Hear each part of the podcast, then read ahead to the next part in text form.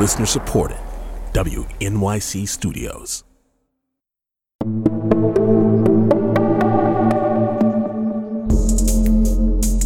This is The Takeaway. I'm Melissa Harris Perry. On Tuesday, New York Attorney General Letitia James announced the findings of an extensive, months long investigation into sexual harassment allegations against New York Governor Andrew Cuomo.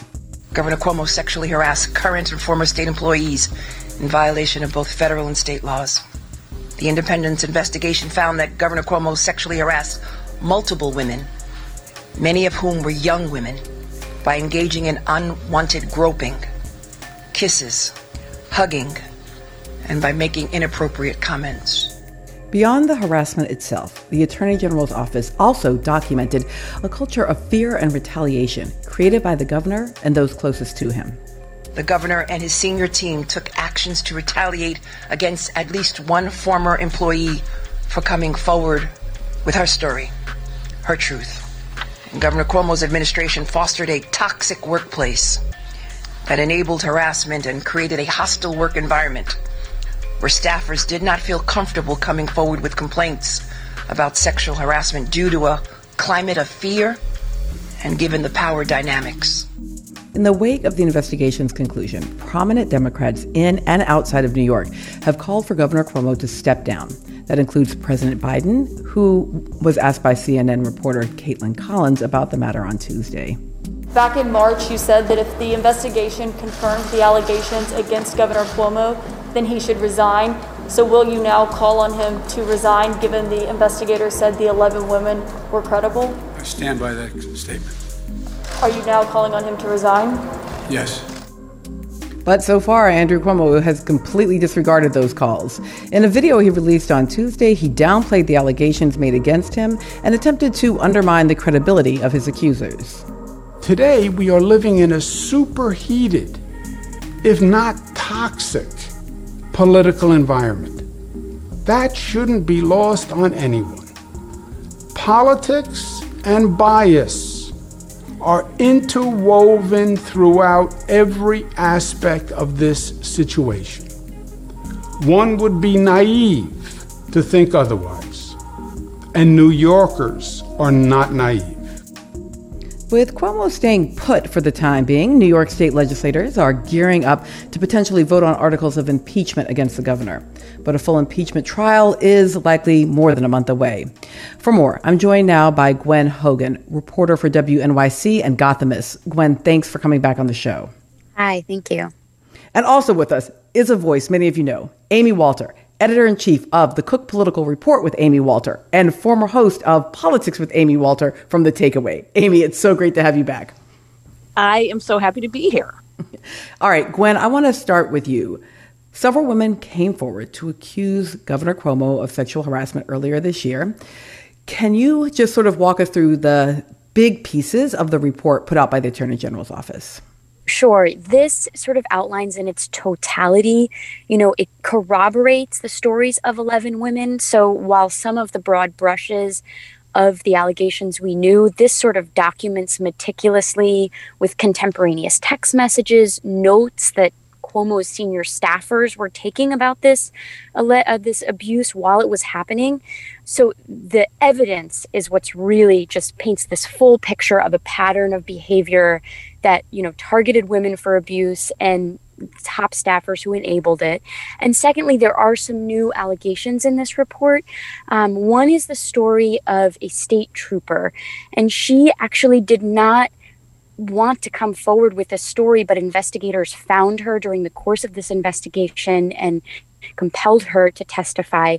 And basically, she had been transferred to Cuomo's personal security detail after he met her at an event, even though she didn't meet the minimum requirements for state troopers to work on the security detail at that time. They changed the requirement for her. He then targeted her with a series of sexual comments about her body, about her clothes, um, about her marriage and her sex drive, and then, you know, escalated with several instances where he touched her body, he rubbed her hands over parts of her body, and other state troopers testified that they witnessed this, you know, these encounters as they were happening. So, uh, just overall, it paints this pattern of this toxic environment um, where women were targeted for abuse and it was enabled. So, Amy, if there was a long term toxic environment, you have people like state troopers seeing this happen. That says to me, on the one hand, yes, this is a Cuomo problem, but it seems like a much bigger problem than that.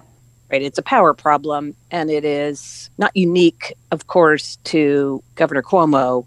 So many people in power um, had taken the opportunity to abuse that and to create a culture where they're insulated from uh, any sort of retaliation where where they're able to get away with pretty much anything.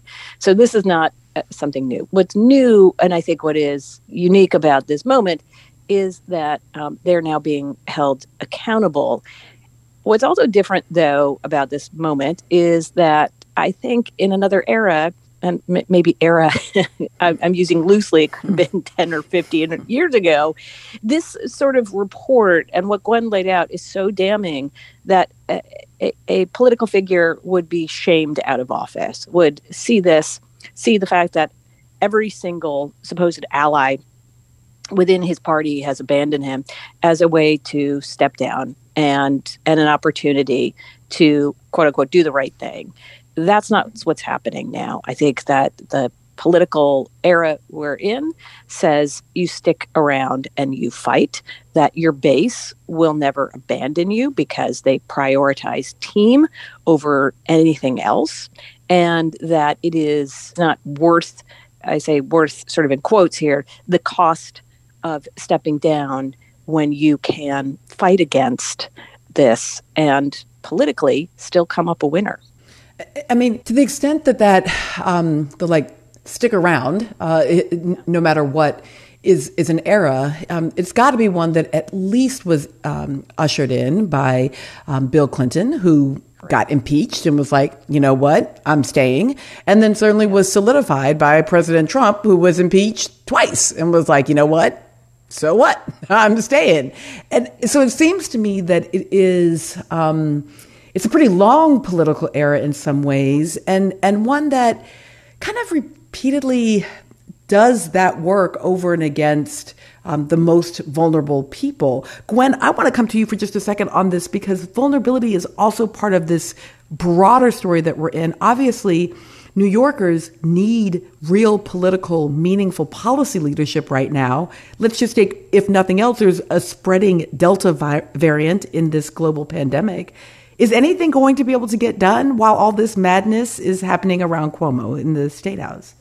I mean, that's why many of the legislators began calling for his resignation months ago because you know we have an understanding that he is in you know he has a private attorney who is handling this you know his senior staffers are having to answer to these questions all the time um, it's it's hard to imagine, especially now after this report comes out, and if he pa- faces an impeachment trial, that his remaining staff are going to be doing anything but this. And no, that's one of the biggest sort of, you know, what is really tipping the scales for people is that yes, we have Delta variant, we have you know, a looming eviction crisis. Like we need the work of government to happen, to happen, and not to have this sideshow take over. Amy, you, were just talking about um, the ability of uh, of legislators, um, you know, to to to ask him to, or Gwen was just telling us about state legislators asking the uh, the governor to step down, in part because of policy. But I also wonder if their ability to ask him to step down is also political. In other words, is there any sense that the leadership of the state of New York would be anything other than the team, right? In other words, Democrats.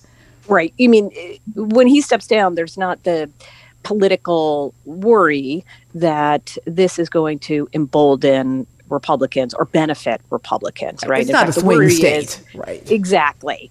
The worry is more that if he sticks around, that makes the governorship much more vulnerable. Remember, this is well, next year is uh, an election year, and the governor is up for reelection. So uh, somebody as wounded as this could put a state that hasn't elected a Republican as governor um, since the early 2000s uh, into you know into more uh, peril.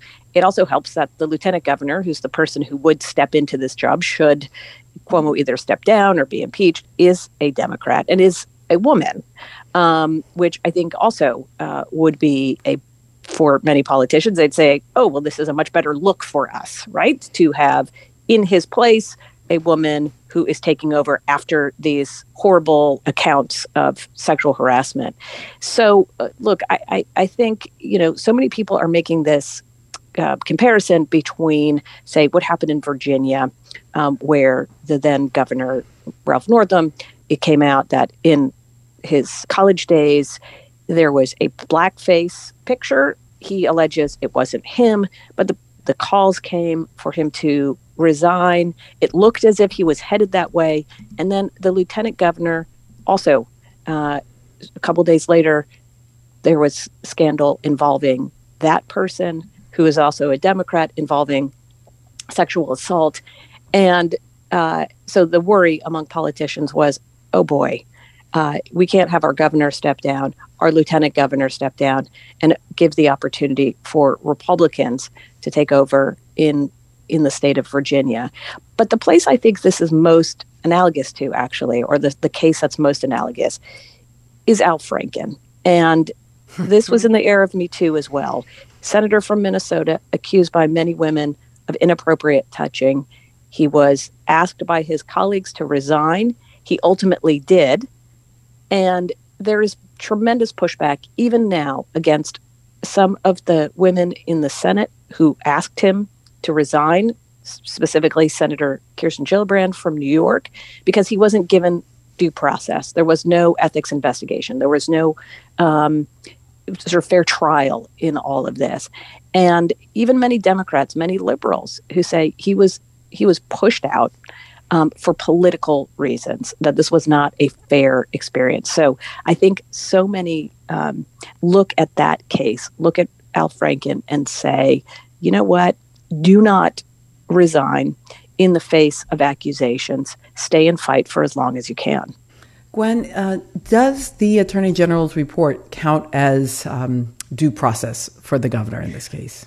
Well, that is sort of what, you know, many of his staunchest allies in the Democratic Party had not called for his resignations, and they changed their tune. So we have more than 160 pages of documentation and hundreds more appendices of evidence pointing towards this. That's why the head of the state's Democratic Party called for his resignation, one of his closest allies for years. And that's why he lost this sort of stronghold of support that he had in the state assembly, which is where any impeachment proceeding would begin. Having said that, they do not want to go through with an impeachment. mm-hmm. They just want him to resign, right? Like they do they don't want to have to take this vote, but the governor is sort of forcing their hand by not stepping down. Gwen Hogan is a reporter for WNYC and Gothamist. Gwen, thanks so much for being here. Thank you for having me. And Amy Walter is editor in chief of the Cook Political Report with Amy Walter. And Amy, you don't go too far because you're going to stick around for the second half of our hour because I want to talk with you about what's happening in Ohio as well. Can't wait.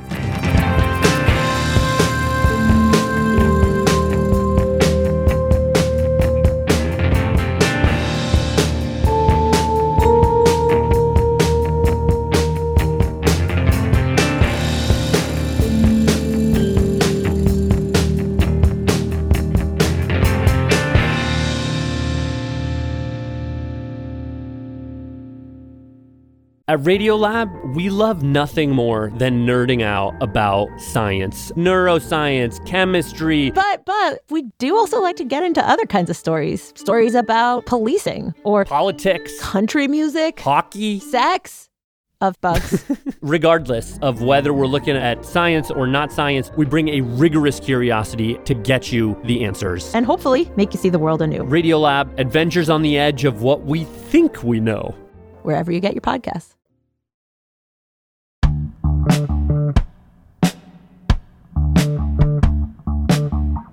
This is The Takeaway. I'm Melissa Harris Perry.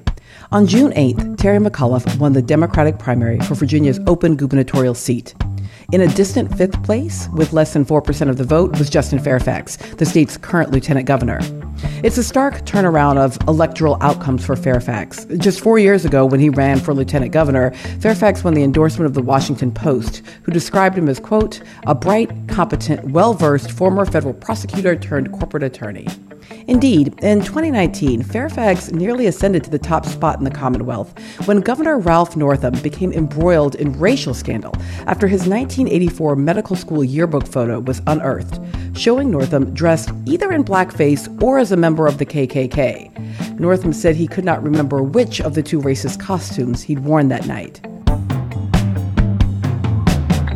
In language similar to what we heard this week as party leaders called for Cuomo to step down, Democrats demanded Northam's resignation. This is what it sounded like in February 2019. He's lost the authority to govern. He has to resign. It's in the best interest of the Commonwealth. It's in the best interest of the party. The good news is, though, is that there is a zero tolerance, and people do understand, and he needs to resign immediately to stop the pain in Virginia and, frankly, around the nation. The governor of Virginia should resign. Uh, it's completely unacceptable. Uh, I'm sure he's lost the confidence of the people of Virginia, and I've been very clear. As pressure mounted, it seemed Northam was out and that he would be replaced by the young African American Lieutenant Governor, Justin Fairfax. It was in that context when the nation met someone I have known for decades. Vanessa Tyson is her name. She says that Lieutenant Governor Justin Fairfax assaulted her in 2004. Now, he categorically denies these allegations. Vanessa Tyson is a professor of political science at Scripps College in Southern California. I first met Vanessa more than 20 years ago. Having graduated from Princeton University with an award winning senior thesis, she came to the University of Chicago to earn a PhD in political science, and I'd just begun working as an assistant professor in the department at UChicago. Vanessa's keen intellect, generosity of spirit, and deep commitment to racial and gender justice were readily apparent. This week, she sat down with me here on The Takeaway to discuss the news about Governor Andrew Cuomo and to reflect on her own very public journey over the past several years. I asked how she felt when she first learned about the New York Attorney General's report detailing Governor Cuomo's pattern of sexually harassing women with whom he worked. I mean, I wish I could say I was surprised, but the reality is that I'm not. Uh, the abuse of power tends to be rampant in our society, particularly political power. But you know, we see abuses across every industry, within families, within communities, and so on. So, no, I'm not surprised. I asked her to remember back to 2019 when she first learned about the racist photo scandal that threatened to unseat Virginia's governor. Some of my friends in Virginia had told me that it was very likely that Governor Ralph Northam was going to step down and that my rapist had been would was going to get a promotion. And I remember I was actually at a conference and I was in a a hotel room and I was just it was a Saturday morning and I was crying in the shower.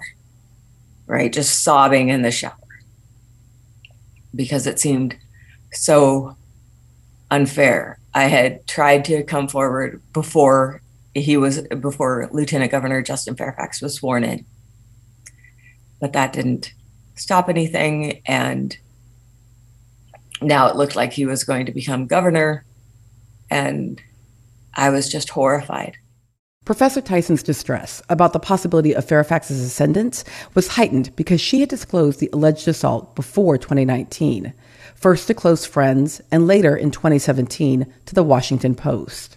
What's interesting is that I actually tried to come forward in 2017.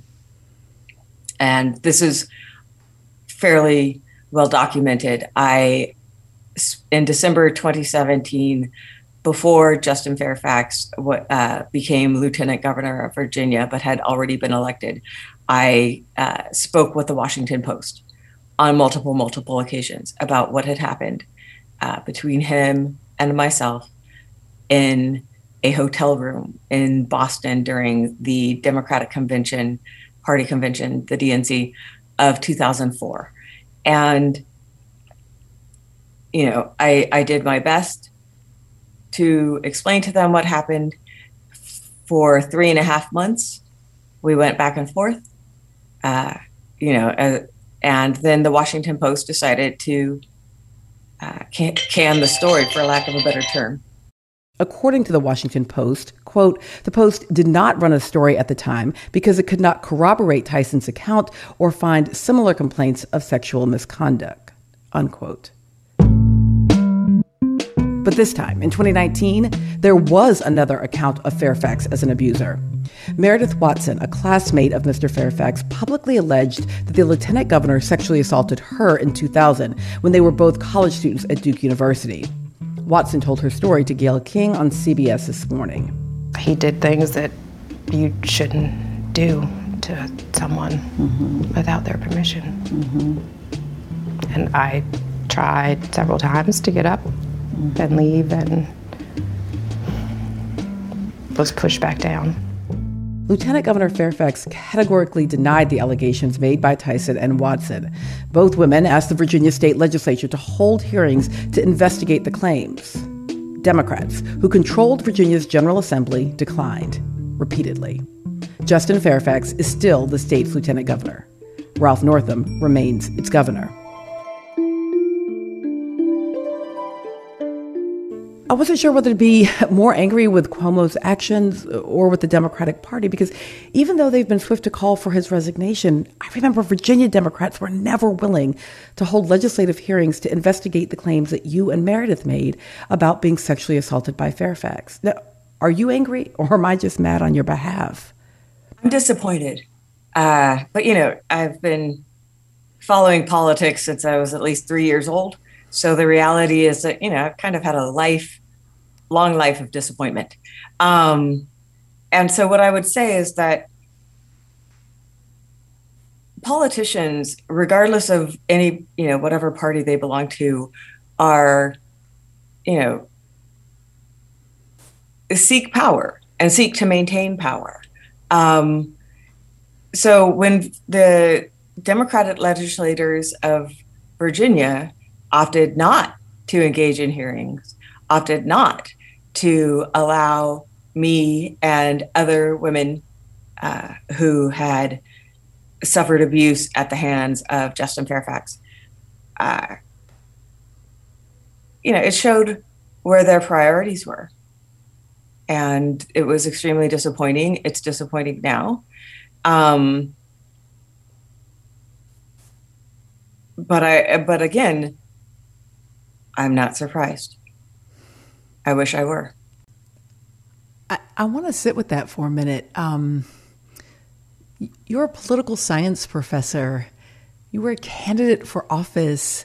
You've been, as you point out, since you were a very young child, engaged in American democracy and elections.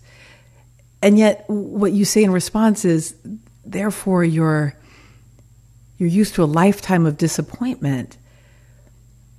What does that say when women, and maybe particularly black women, who form the core structure of the Democratic Party, see engaging in our democracy as setting ourselves up for a lifetime of disregard of our actual life experiences?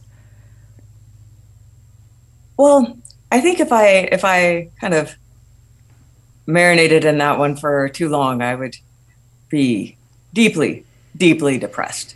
Um, so instead, I try to focus on what I can do to help, right? Uh, because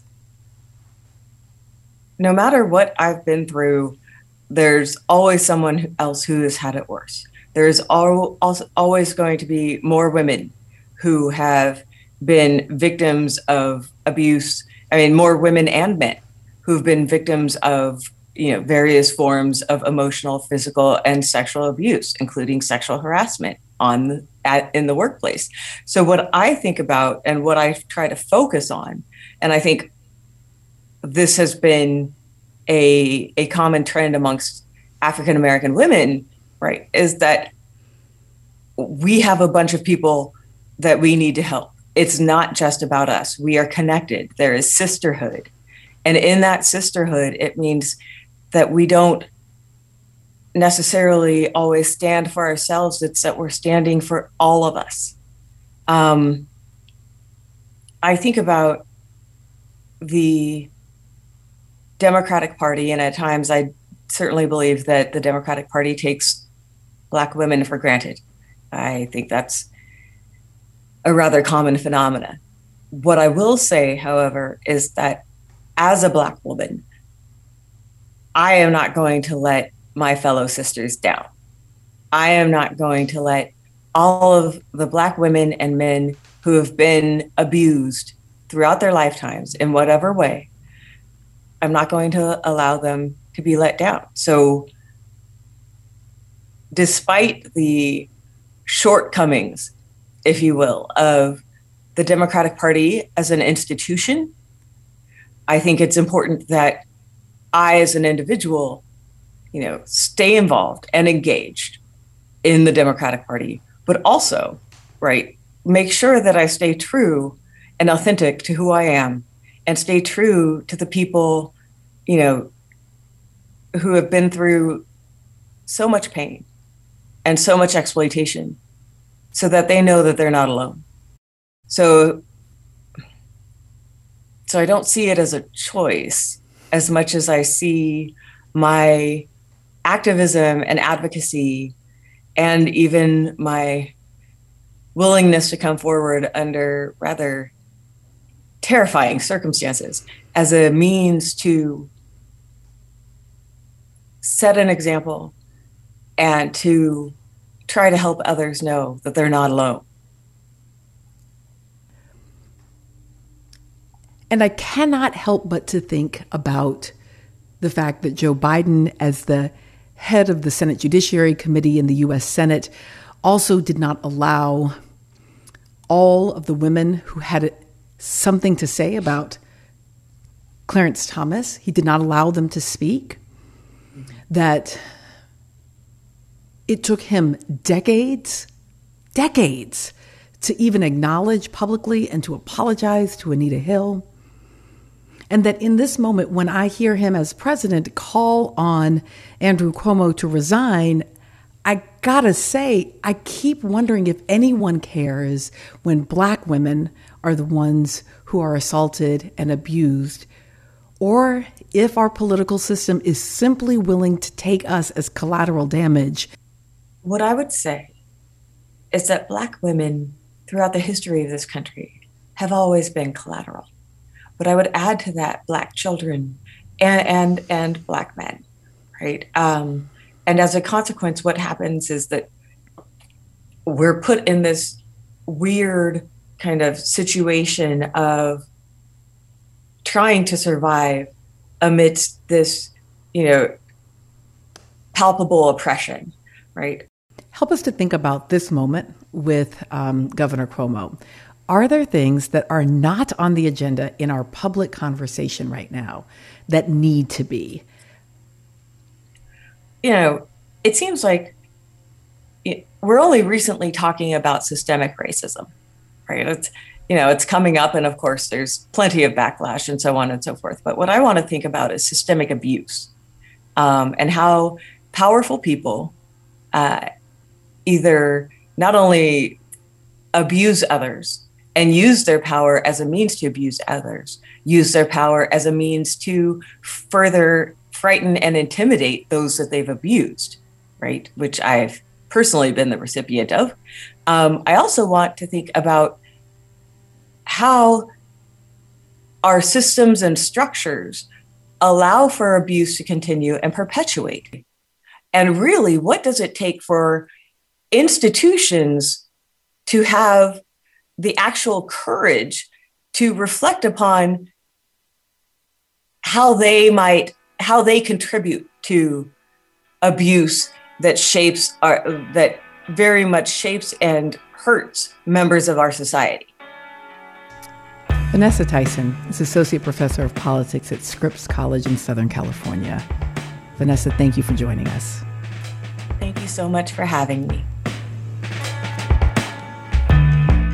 We reached out to Lieutenant Governor Justin Fairfax's office for comment, but have yet to hear back. If we do get a response, it will be posted at thetakeaway.org.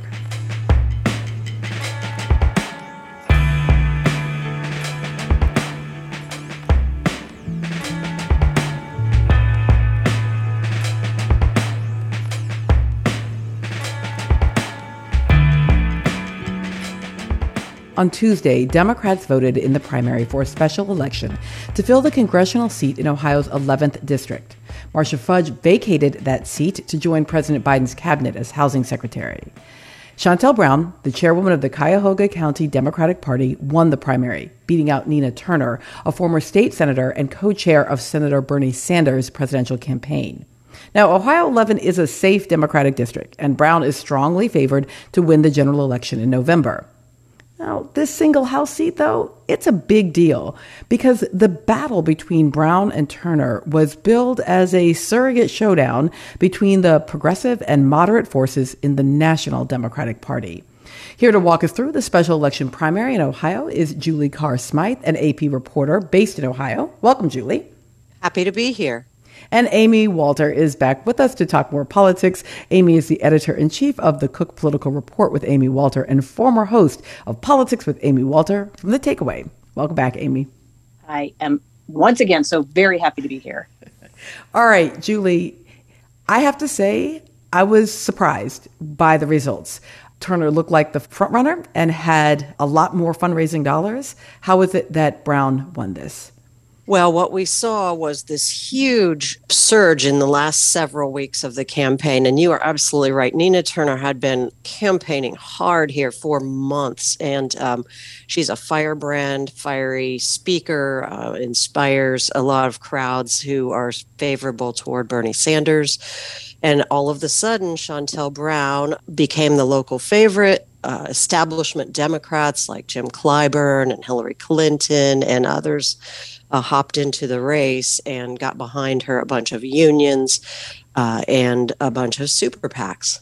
Amy, um, all politics are local. That's the great story. And yet this one was certainly hyper local, but also very much not local. That's right. My line now is all politics is local except when it's not. And more and more it's not. And I think in many ways it was the sort of proxy fight between the Biden and Bernie Sanders wings of the party. But really, what what it is is not ideological. It is much more about the kind of person to sit in this seat in terms of their temperament, their personality. More important, whether this person is going to be a team player, which is what Shontel Brown was arguing. Right, I'm not only going to be a backer of Joe Biden, which Joe Biden won this district in the primary against Bernie Sanders. Hillary Clinton won this district overwhelmingly back in 2016 against Bernie Sanders. So saying, I'm going to be on the, team, which Nina Turner has come out against both of those leaders when she was with the, the Sanders campaign. I'm going to be on the team. I'm going to be a vote with leadership. You can't count on Nina Turner being part of the team. She is a, a sort of rogue agent. And when Democrats have just a narrow majority in the House, when Joe Biden's agenda depends on 50 senators sticking together and every single one of the Democrats in, in the House sticking together, we can't afford to have a rogue individual on the Democratic side. Hmm. Julie, help me walk through this a little bit because, in certain ways, Nina Turner's rogueness is precisely why she is who she is on a national stage. It was her willingness to go against um, the establishment uh, repeatedly at the state level that is part of what made her so popular. And also, in Ohio, supposed to be pretty like independent thinking?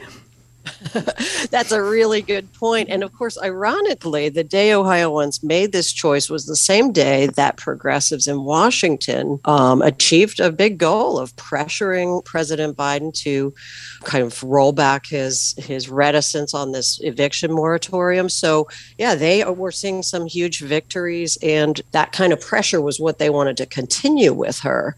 But uh, I do think that Amy is right that the idea that she might defect from a Democratic majority that's so slim was maybe frightening to some of these Democrats. Uh, we at AP just had had a poll that showed really the Democratic Party uh, loyalists are very happy with their party right now. They're happy with Biden. They're happy with what's happening in terms of the agenda, and they really wanted that to the extent that they poured into our state and started rallying for her and uh, Nina Turner, who had had a double digit lead uh, early on and for a long time, according to you know whatever polling was available, just wasn't able to uh, overcome. So I'm also interested, Amy, in the kind of race gender politics of this. I mean, these are two black women running for a seat recently vacated by a black woman and held prior to that by another black woman, Stephanie Tubbs Jones, who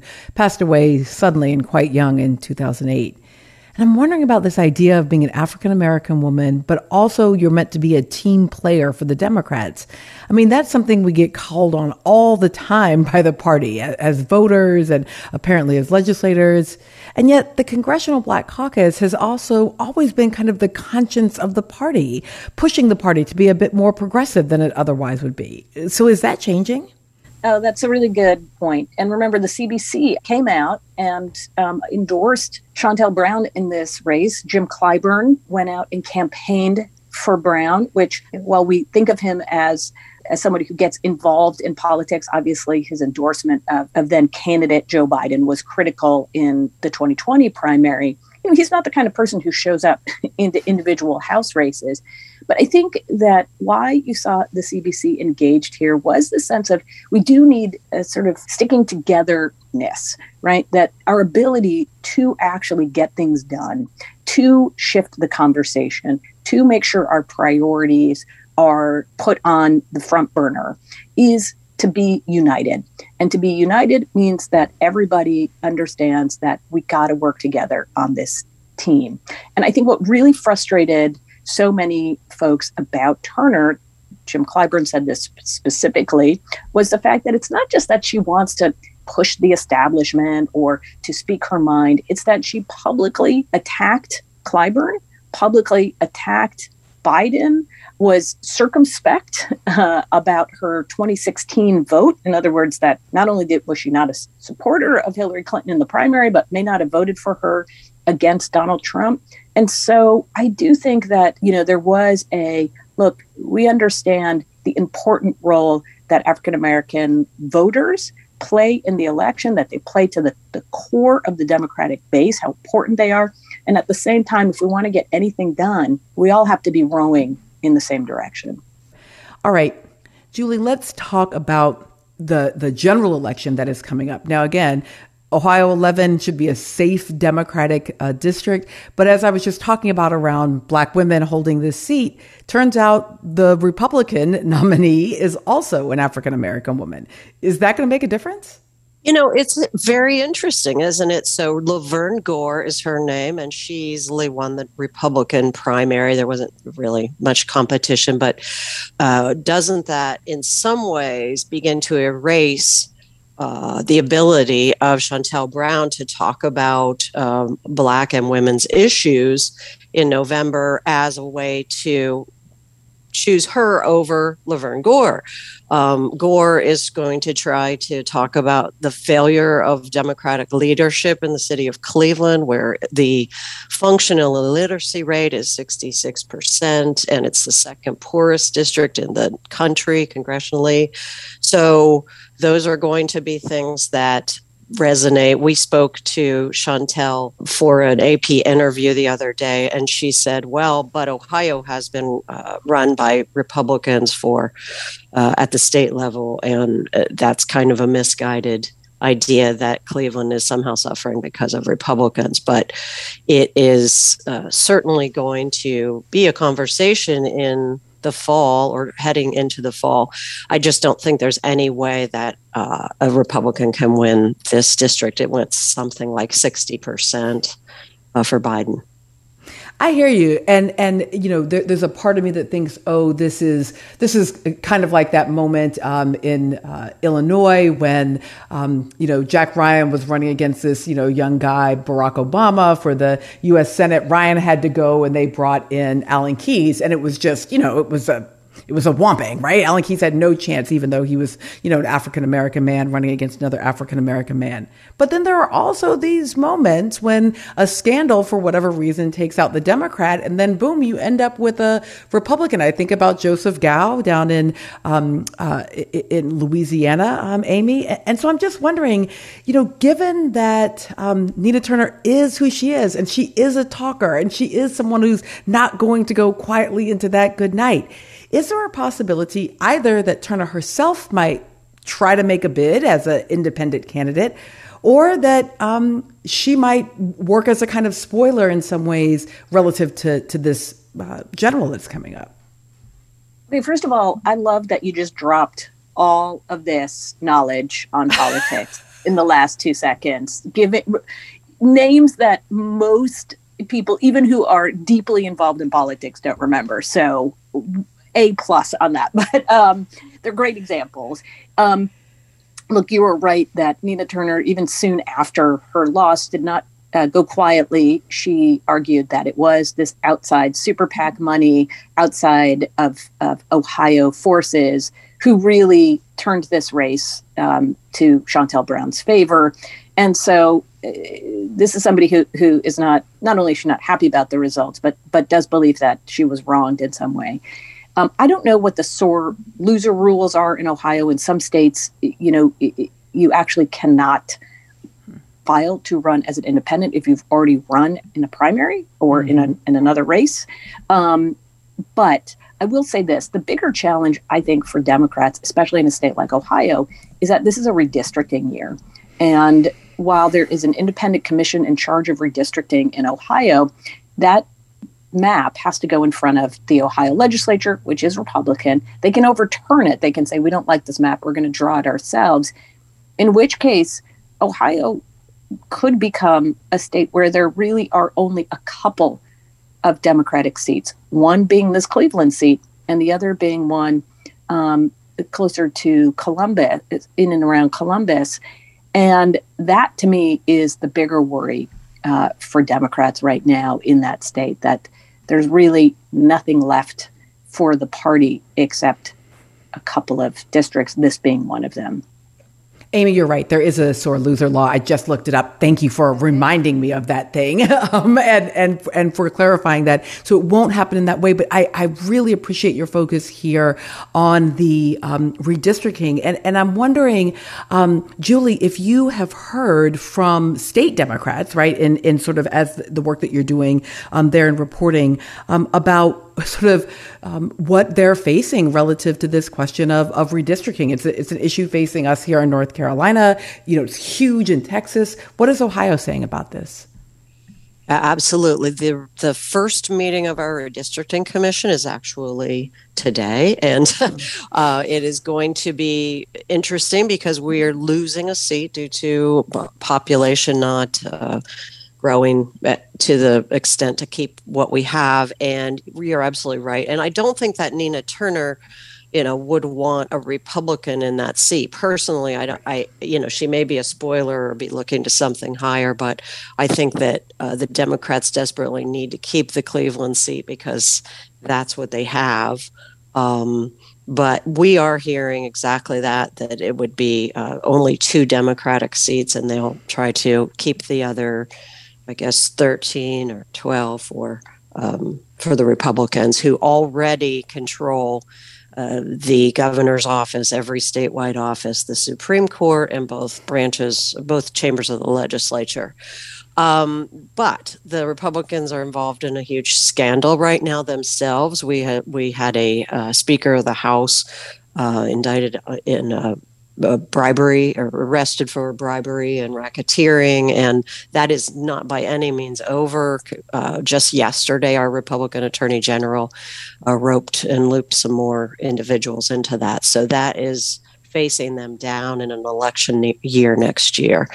Um, but the the redistricting process was put in place by voters and they are highly supportive of fair maps. We we really need them here. We're one of the most gerrymandered states in the country, and if you look at some of the districts, they look like ducks and and snakes and everything else. So um, you know, they will be paying attention, according to the advocates who the reporters heard from yesterday, including possibly going to court. Julie Carr Smyth, an AP reporter based in Ohio, and Amy Walter, editor in chief of the Cook Political Report with Amy Walter, who has me Googling things in the middle of our conversation. Thank you both for joining us. Thank you. It's been great. Thank you.